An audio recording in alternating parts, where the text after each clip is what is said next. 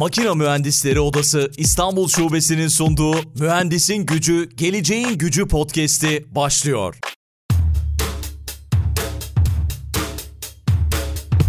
Makina Mühendisleri Odası İstanbul Şubesi tarafından hazırlanan Mühendisin Gücü, Geleceğin Gücü podcast'inin on üçüncü bölümünden herkese merhaba. Bu bölümde yine Almanya'dan bir konuğumuz var. F Z I Bilişim Teknolojileri Araştırma Merkezi Mobil Algılama Sistemleri Bölüm Müdürü olarak görev yapan Ömer Şahin Taş konuğumuz oldu. Neler konuştuk? Almanya'daki kariyer hikayesini, Almanya'daki enstitüler ve özel sektörün teknolojiyi daha ileriye götürmek için nasıl çalıştığını, otonom araçlarla ilgili bizi bekleyen yenilikleri, genel olarak pazarın geleceğiyle ilgili yapılan çalışmaları ve temel beklentileri ve çok daha fazlasını konuştuk. Umarım yararlanırsınız, keyif alırsınız, beğenirsiniz. Yeni bölüme geçmeden önce ufak bir hatırlatmam olacak, önemli bir hatırlatmam olacak. Mühendisin Gücü, Geleceğin Gücü vizyonuyla Makina Mühendisleri Odası İstanbul Şubesi'nin gerçekleştirdiği pandemi dönemindeki değişimi ve mevcut mesleki problemlere değindiği önemli içgörü ve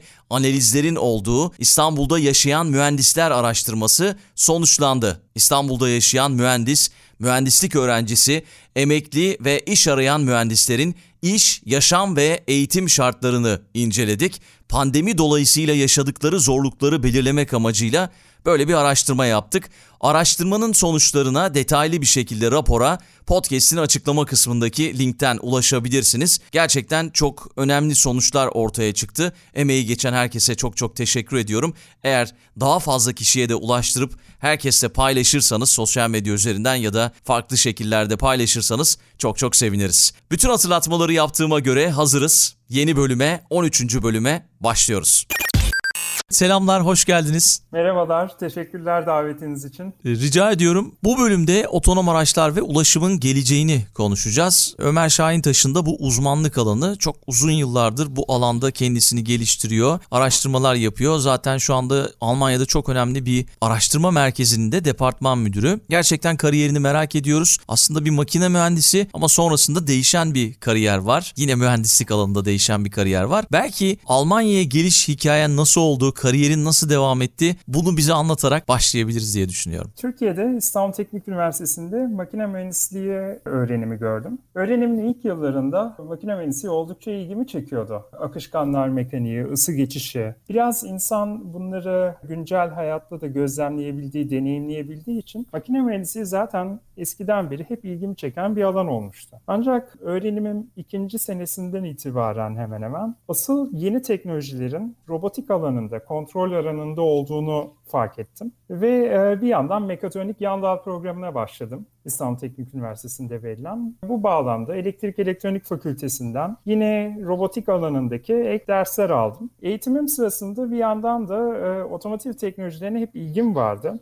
Küçüklükten beri ve o yıllarda Türkiye'nin Türkiye'de TÜBİTAK'ın düzenlediği güneş enerjili araba yarışmaları yapılıyordu. Neti üst üste birkaç sene üst üste bu yarışmada şampiyon olduktan sonra o takımın bazı üyeleriyle birlikte yaklaşık on kişi bunu bir adım daha öteye taşıyıp Türkiye'nin ilk Formula Student, yani öğrenci formüle yarışı arabasını yapmaya koyulduk. Tabii bu bin dokuz yüz seksenlerden beri olan bir yarışmaydı ve ilk defa bir Türk üniversitesi bu konuda bir araba tasarlıyordu. Biraz uzun sürdü bunu tamamlamamız. Yaklaşık üçüncü sene tamamlandığında yarışmaya Amerika'ya gittik. Bu Formula Student'ın doğduğu yere. Bu arada günümüzde bu yarışma dünyada farklı yerlerde yapılıyor. Avrupa etabı var. Avrupa'da hatta İngiltere, Macaristan, Güney Amerika etapları var. Yani İtalya, Almanya, farklı ülkelerde yapılıyor. Çünkü bu ülkelerde çok fazla bu alanda takım var. Türkiye Biz, yok e, herhalde. Türkiye hiç yoktu. Ne yazık ki hiç yoktu. Yani böyle bir arabayı tasarlamak, bir güneş enerjili arabayı tasarlamaktan da daha zordu. Çünkü yaklaşık yüz yirmi sayfalık bir kural kitabı var ve o kurallara birebir uymanız gerekiyor tasarımınız sırasında ve üretiminiz sırasında.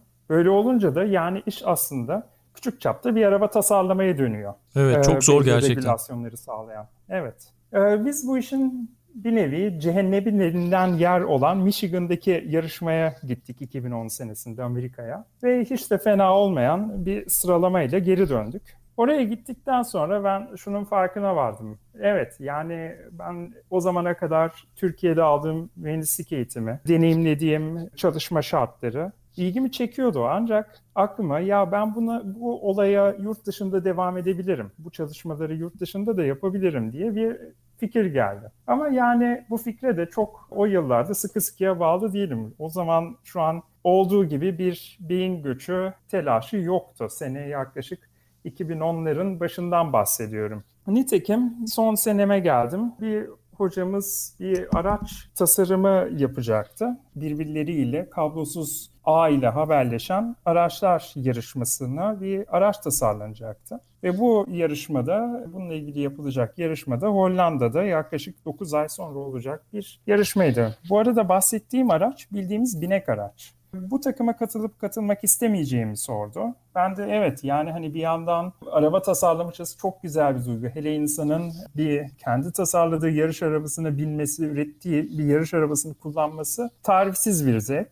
Bu takıma katıldım. Çünkü evet, yani bu iş zevkli olmasına rağmen şunu fark ettim ben o arabayı tasarlarken. Yani makine mühendisliği güzel, ancak bir noktadan sonra kendini ne yazık ki tekrarlıyor. Yani daha özele denecek olursam, şu an bir arabanın içerisindeki parçaları incelediğimizde, mekaniğini incelediğimizde otuz sene önce yapılmış bir arabadan farkı başka disiplinlerdeki gelişmelere bağlı olarak gelişmiş farklar. Yani ben bunu gözlemledikten sonra robotiğe ilgim, bilgi teknolojilerine ilgim zaten çok daha fazla artmıştı ve dolayısıyla bu birbiriyle haberleşen araçlar yarışması benim için daha da ilginç hale gelmişti. Nitekim sözü biraz fazla uzattım. dokuz ay sonra yarışmaya Hollanda'ya gittik ve gözlemledim ki ya evet, yurt dışında bu çalışmalar çok daha güzel, çok daha fazla imkanlarla daha büyük bir çalışma grubu tarafından yapılıyor ve bu olay sonrası yüksek lisansıma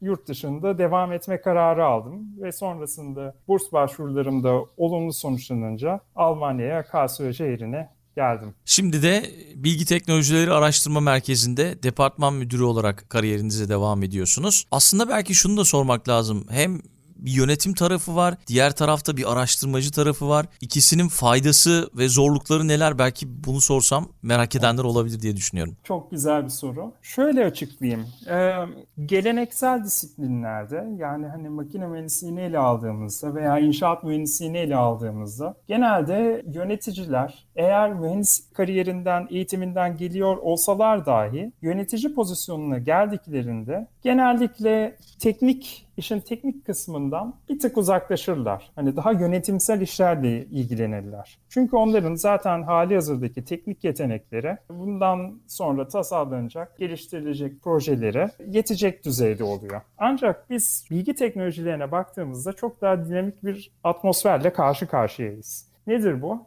Yani dün kullandığınız bir teknoloji bugün eskimiş olabiliyor. Her geçen gün yeni teknolojiler, yeni alternatifler çıkıyor ve bildiğinizi zannettiğiniz, belki bu bir programlama dili, belki bir yazılım, bildiğinizi sandığınız şeyler bile gelen güncellemelerle çok farklı haller oluyor. Şimdi dolayısıyla eskiden belki trend, yöneticiler araştırma veya işin teknik kısmından uzaklaşır. Hani sadece projeyi denetler şeklindeyken günümüzde bilgi teknolojilerinde bu iş daha farklı ilerliyor ve yönetici kod yazan bir yönetici olmak zorunda artık günümüzde. Yani kendini tamamen işin teknik kısmından soyutlayan bir yazılımcı iki üç sene sonra bilgi becerileriyle oldukça geride kalacaktır ve yönetimsel yanı da bu oranda zayıflayacaktır. Şimdi sorunuzda bir de şeyden bahsettiniz. Hani araştırmanın zorlukları nedir diye, araştırmacı olmanın zorlukları nedir diye. Şimdi araştırma bizim alanda tabii teknik bir proje yapmayı kapsıyor ama bunun üzerinde bir de işin bilim tarafı var. Ve bu, yani işin teknik boyutundan, bilgi teknolojilerindeki teknik boyutundan da bir adım öteye gidiyor.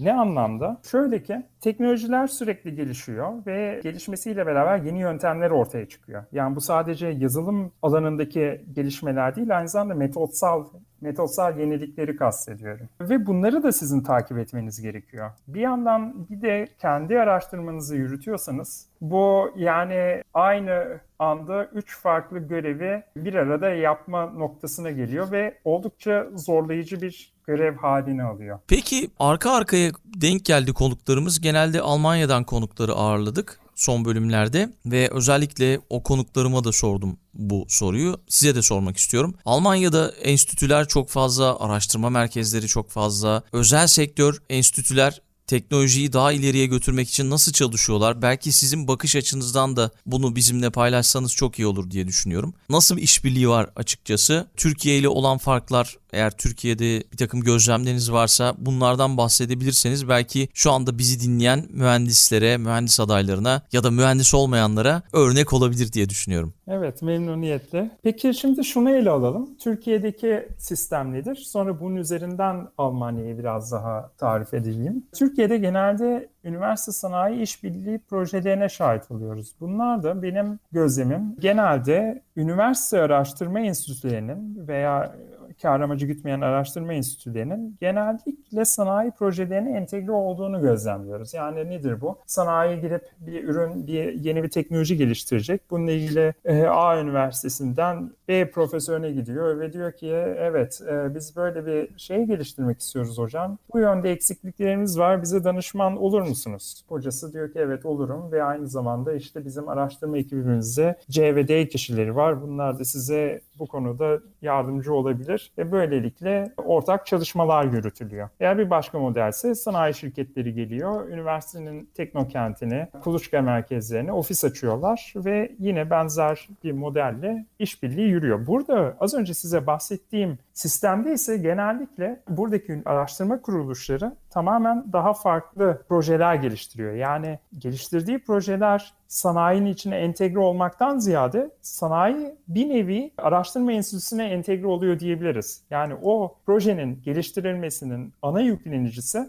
o araştırma enstitüsü oluyor ve o çalışma grubu oluyor. Bu aslında çok büyük bir fark ve bu fark aslında bazı büyük gelişmelere veya önemli bilgi birikimi aktarımlarını da beraberinde getiriyor. Neyi kastediyorum? Şu şekilde söyleyeyim. Bu şekildeki yakın etkileşim sayesinde bir doktora tezi hazırlayan doktora çalışanı sanayinin ihtiyaçları konusunda çok daha yakından bilgi sahibi oluyor. Kullandıkları yöntemler hakkında daha direkt bilgi sahibi oluyor ve araştırmasını bu yönde geliştiriyor. Ve kendisi çıktığında doğrudan o alanda çalışan sanayi şirketlerinin teknolojik ilerleme yapması için gereken bilgi birikimine sahip olan kişi haline geliyor. Yani gidip teoriye veya işte belli bir yöntemi geliştirip belki Belki günün birinde bunu sanayiye uygulanmasının amaçlanmasındansa doğrudan sanayinin ihtiyaçlarına uyarlanabilecek, ona sanayinin ihtiyaçlarına göre olan araştırma projeleri ortaya çıkıyor. Burada bizim gibi yöneticilerin veya hocaların görevi ise bu projelerin tamamen bir mühendislik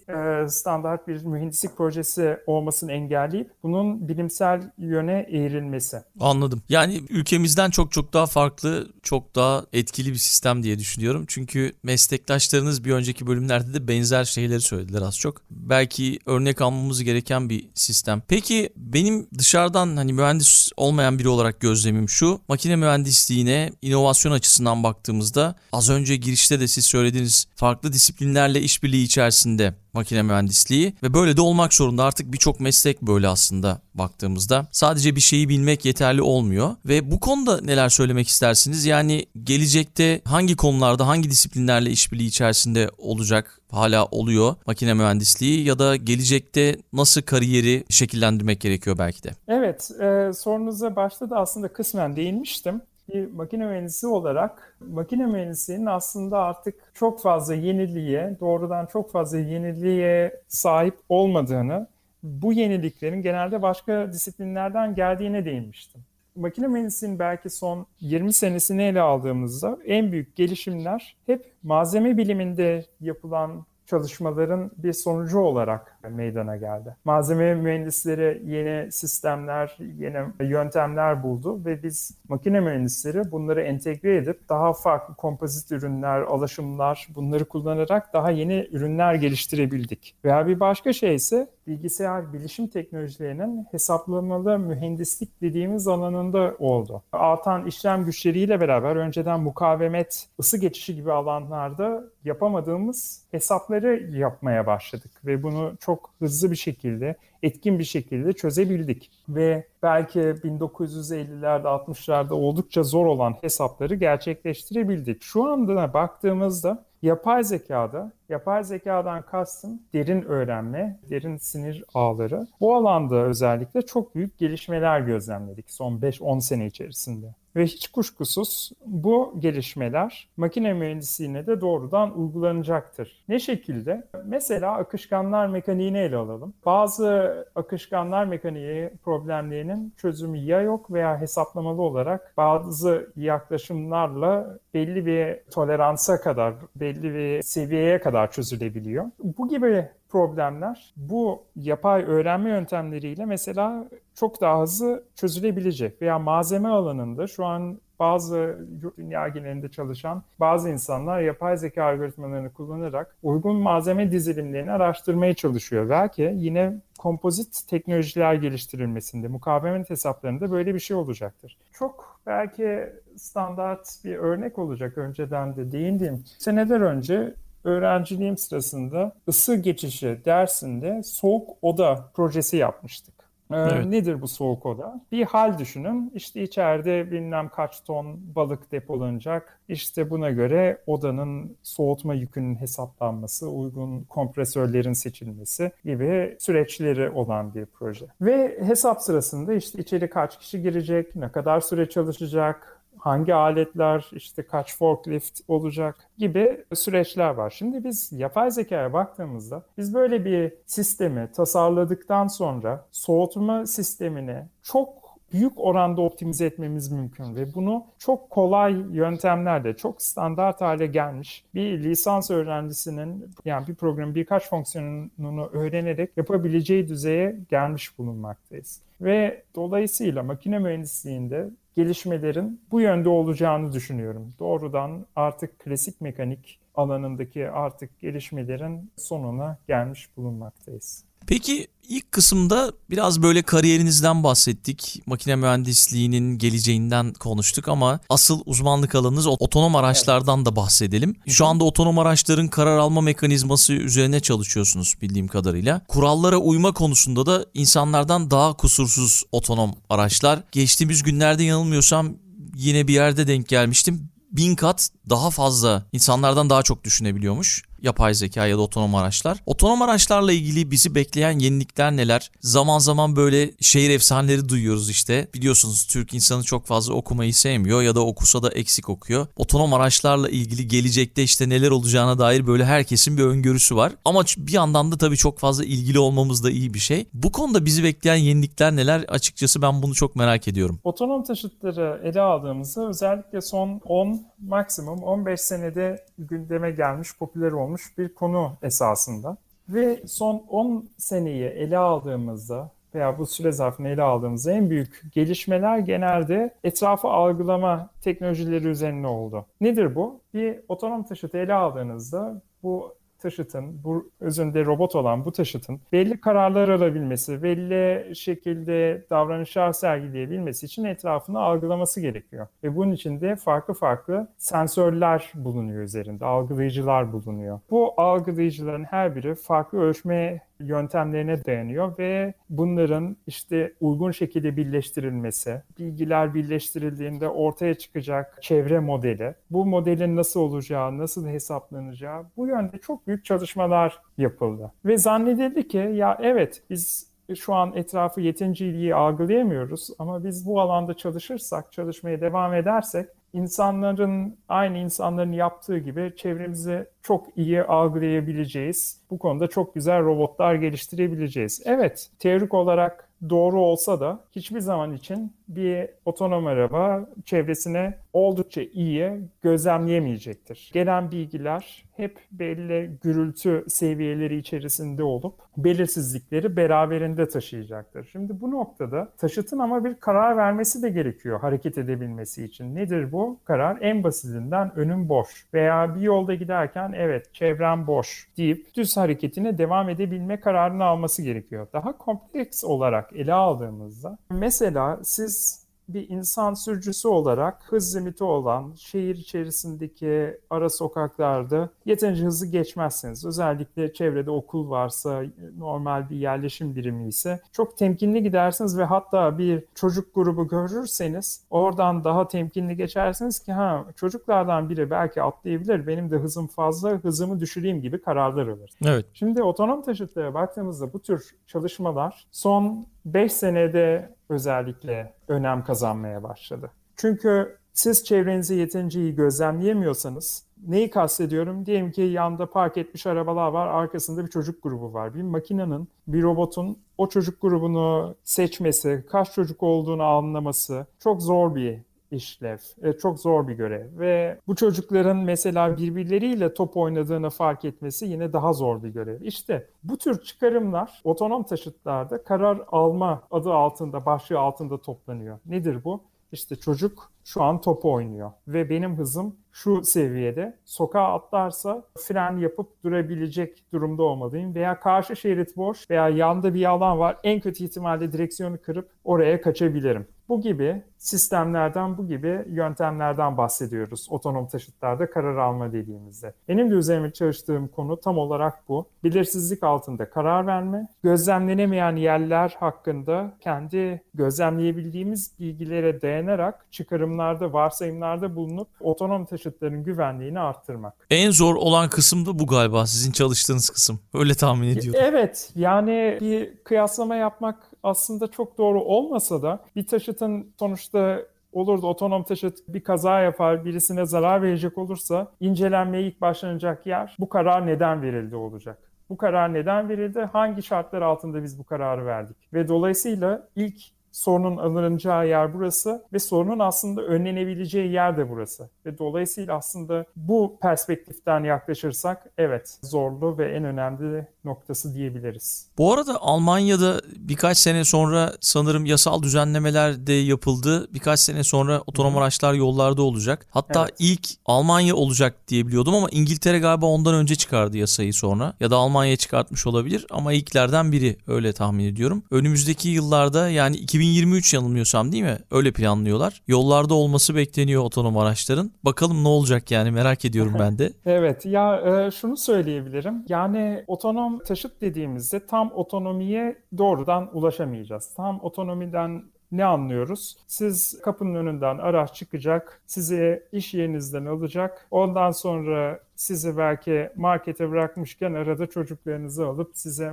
siz market alışverişinizi tamamladınız, oraya geçecek. Böyle bir konsepte ulaşmamız kuşkusuz yıllar sürecek bir sistem. Teknoloji. Kara şimşek modeli Ama, olmayacak yani. Olmayacak demeyelim de yakın zamanda biz bunu gözlemleyemeyeceğiz. Çünkü ele aldığımız şey bir uzay roketi yapıp uzaya gidip gelmekten kat be kat daha zor. Çünkü bunu siz milyonlarca defa sorunsuz bir şekilde yapmalısınız ve çevre, insanların olduğu yer oldukça belirsiz. Şimdi evet, peki neyle karşılaşacağız? Önümüzdeki bizi bekleyen yenilikler ne sorusunu ele alacak olursak, iki bin yirmi üç senesinden bahsettiniz. Önümüzdeki yıllarda belli ürünlerin çıkacağından. Bunlar evet, ilk çıkacak ürünler genelde otoyolda işte tam otonom sistem olacak. Yani neyi kastediyorum? Zaten hali hazırda şerit takip sistemi, işte adaptif seyir sistemi gibi teknolojiler var. Bunu daha da öteye çıkarıp size işte bir girişten diğer çıkışa kadar götürecek sistemler olacak. Niye bu sistemler olacak? Çünkü otoyol dediğimiz şey aslında oldukça kapalı bir çevre. Yani otoyola bir hayvan çıkması, insan çıkması normal şartlar altında çok nadir olan durumlar ve böyle durumlar olduğunda insan da zaten kaza yapabiliyor. Ve hani burada asıl sorun o zaman işte otoyola çıkan insanda, canlıda veya objede oluyor. Ve bu tür çevrenin daha az belirsiz olduğu ortamlar için ürünler çıkarmak, teknolojiler çıkarmak tabii çok daha kolay. Zaten şey geçenlerde Tesla'ydı yanılmıyorsam, Amerika'da olan bir kazada, işte ölümlü kazada tartışma noktası şuydu. Sürücüsüz bir şekilde yaptı kazayı. Yani sürücü yoktu araçta. Eğer bir sürücü olsaydı, kaza yapmış olsaydı o zaman her şey daha farklı olacaktı ama sürücüsüz bir kaza yapmış olması daha da böyle çekinceleri ortaya çıkardı diyeyim. Belki de böyle bir örnek oldu. Yanılmıyorsam geçtiğimiz günlerde, birkaç ay önce. Evet. Yani şöyle bir durum var. İnsanlar, yani iki tane kaza ele alalım. Tekini işte bir robot yapmış olsun. Tekini bir insan yapmış olsun. Bu işin ergonomisini, kabul edilebilirliğini inceleyen insanlar, çalışanlar genelde şu sonuca varıyor. İnsan kendi hatasından meydana gelecek yaralanmaları tolere edebilirken bir başkasının, hele bir robotun yapacağını kesinlikle tolere edemiyor, kesinlikle kabul edemiyor. Zaten evet. Otonom taşıtın gelişmesini veya işte yaygınlaşmasını düşünecek olursak asıl soru şu. Biz İnsanlık olarak bu tür kazalara ne kadar açığız, ne kadar kabul edebiliyoruz? Eğer biz gidip de meydana gelen tekil kazaları göz önünde bulunduracak olursak, evet, bu teknolojinin yaygınlaşması çok zor olacak. Ancak biz genel olarak kaza sayılarındaki düşüş veya meydana gelen yaralanma, ölümlü kazalardaki azalışı ele alacak olursak, insanlık bu teknolojiyi çok daha hızlı kabul edebilecek. Tam da burada belki şeyi sorabilirim, bu da merak ettiğim bir şey. Otonom araç teknolojilerine karşı son kullanıcıların yaklaşımı, algısı nasıl? Yani hem Türkiye tarafı hem Avrupa veya dünya, bununla ilgili araştırmaları da takip ediyor musunuz? Yani doğrudan tabii benim çalışma alanım olmasa da bu araştırma konusu, sektörün içinde olan birisi olarak haliyle gelişmeleri ben de inceliyorum. Ve şunu gözlemliyoruz. Dünyanın coğrafik yerlerine göre bunun cevabı oldukça değişiyor. Neyi kastediyoruz? Mesela Avrupa'ya ele aldığımızda oldukça yeni teknolojiler konusunda oldukça daha temkinli yaklaşan bir kültürü gözlemliyoruz. Buna karşılık mesela Türkiye, Japonya, Amerika, bu ülkeler yeni teknolojiye oldukça açıklar. Ve mesela Amerika özelini ele alırsak oradaki yapı Avrupa'dan ve Türkiye'den oldukça farklı. Evet. Kastettiğim yapı şehir yapısı. Toplu taşıma yok, mesafeler oldukça fazla ve bir otonom taşıtın orada piyasaya sürülmesi, tam otonom taşıtın getireceği yenilikler, hayat tarzındaki değişiklik Avrupa ile Türkiye ile kıyas kabul etmeyecek düzeyde. Yollar da çok geniş. Evet, yollar yani çok geniş, mesafeler fazla, e, toplu taşıma yok. İnsanlar yani çocuğunu okula götürmek için veya iş yerine gitmek için oldukça fazla mesafe kat ediyor. Belki evet, trafikte geçen süre yine belki bir saat veya iki saat ama gidilen mesafe Amerika'da çok uzun. Ve işte tam bu noktada eğer bir firma gidip otonom taşıt çıkaracak olursa hayat tarzında çok büyük değişiklikler olacaktır. Ve bununla bağlı olarak da İnsanlar bu teknolojiye daha açıklar. Buna karşılık Avrupa'da mesela şehir bölge planlamacısı, planlama üzerine çalışan insanlar bana şu soruyu yöneltiyor. Evet, çok güzel, otonom taşıt geliştiriyorsunuz, yapay zekayı ileri taşıyorsunuz ama bunun altındaki motivasyonunuz ne? Yani otonom taşıtı ele aldığımızda bu gidip de emisyonları azaltacak mı? Ya evet, azaltır daha etkin trafik akışıyla ama kaç azaltır? Belki yüzde on, hadi yüzde yirmi. Asıl hani mobilitedeki emisyon azalışının kaynağı otonom taşıtı olmayacak. E peki şehirde üretilen, park eden araba sayısında bir değişiklik olacak mı ki biz sokakları daha etkin kullanabilelim? Sokaklar daha az asfaltlı olsun? Hayır. Böyle bir şeyden de bahsetmiyoruz. E o zaman Avrupa'da şu soruyu soruyor. Biz otonom taşıt geliştiriyorsak, üreteceksek, bunun altında bunu destekleyeceksek bir ülke olarak belli avantajlarla, belge avantajları şununla bununla, bunun altındaki motivasyon nedir sorusunu soruyor. Evet, bu Amerika ile oldukça farklı. Peki gelecek konusunda ne gibi öngörüler var? Belki bundan bahsedebiliriz. Genel olarak pazarın geleceğiyle ilgili yapılan çalışmalar, temel beklentiler neler? Yani bir on sene kadar önce siz gidip Elon Musk'a sorsaydınız otonom taşıt ne zaman Tesla full otonom seyredecek? İşte iki bin on altı dedi, on beş dedi, on altı dedi, on sekiz dedi, yirmi dedi. Şu an kaç dedi bilmiyorum. Benzer şekilde diğer üreticilerine gittiğinizde de durum çok farklı değil. Çünkü insanlar sürekli şunu anlıyor. Evet, yani hani gidip belki yüz bin kilometre, elli bin kilometre hatasız çalışıyor ama sonra öyle bir an geliyor ki hiç olmadık kararlar alıyor, hareketler planlıyor bu taşıtlar. Ve oldukça zor bir problemle karşı karşıyayız. Şimdi durum böyle olunca Eskiden büyük finans kuruluşları, otonom taşıt araştırması yapan kuruluşları finansal anlamda destekliyordu. Çünkü onlar bir ekonomik katkı görüyordu. Şu anda ise bu şirketlere önce işte üç sene, beş sene, altı sene denilmesi nedeniyle artık iki sene sonra dediğinizde bunlara inanmıyor. Ve hali hazırdaki maddi birikimlerini başka sektörlere yatırıyorlar, başka alanlara yatırıyorlar. Ve dolayısıyla otonom taşıt aralığında aslında biz şu an bir çukura inmiş durumdayız. Bir dar boğazdan geçiyoruz. Şu an zaten şirketlerin yaptığı şey bunu işte artırılmış güvenlik sistemleri, sürücü yardımcı sistemleri olarak pazarlamak. Volkswagen'i mesela aldığımızda, Volkswagen ailesini, işte acil fren sistemleri veya otoyol asistanları gibi ürünler ortaya çıkıyor. Bunların aslında hepsinin ortaya çıkışı otonom taşıt alanında yapılan araştırmalardan gelmekte. Dolayısıyla yakın zamanda önümüzdeki yıllarda öncelikle bizi otonom taşıtın kendisi açısından çok büyük bir değişiklik beklemiyor. Genelde bu hali hazırdaki trend devam edecek. Ancak bu önceden bahsettiğim, biraz önce bahsettiğim nedenlerden ötürü bu teknolojinin gelişmesi şu saatten sonra artık kaçınılmaz. Belki beş sene, bilemediniz on sene sonra çok daha kendi kendi başına çok daha kararlar alabilen araçları gözlemleyeceğiz. Bir de belki şunu da ilave etmek istiyorum. Bu otonom taşıt furyası ortaya çıktığından beri yapay zekadaki gelişmeler de çok hızlı bir şekilde arttı, çok gelişti. Yani bir yandan otonom taşıt yapay zeka gelişmelerinden faydalanırken diğer yandan yapay zeka araştırmalarını da destekledi. Ve bu teknolojileri, geliştirilen bu sistemleri başka farklı alanlarda, yani bahsettiğim şeyler medikalden tutun da finans sektörüne kadar veya işte en basitinden televizyon izlediğinizde Netflix'i açtığınızda size çıkan önerilere kadar farklı disiplinlerde, yerlerde gözlemleyebiliyoruz. Peki son olarak şeyi sormuş olayım. Makina Mühendisleri Odası İstanbul Şubesi hakkında görüşleriniz neler? Odalarla ilişkiniz var mı? Almanya'da neler yapıyorsunuz? Odalarla ilgili etkinliklere katılıyor musunuz? Bunu da merak ettiğim bir konu aslında.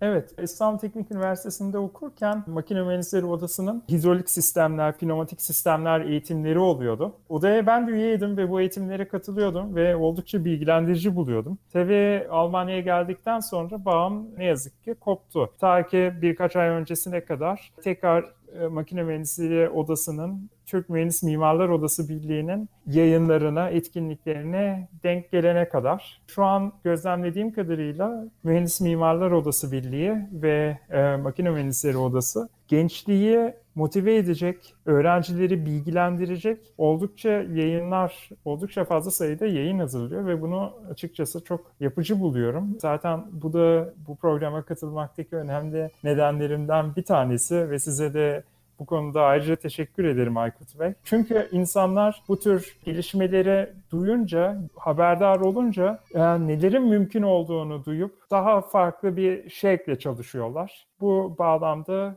odaların varlığını, bu şekildeki çalışmaların yapılmasını çok önemli buluyorum.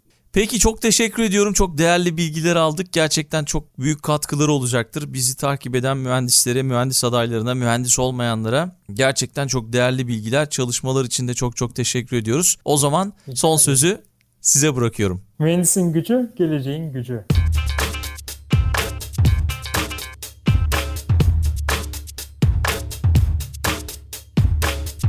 Makina Mühendisleri Odası İstanbul Şubesi'nin sunduğu Mühendisin Gücü, Geleceğin Gücü podcast'i sona erdi.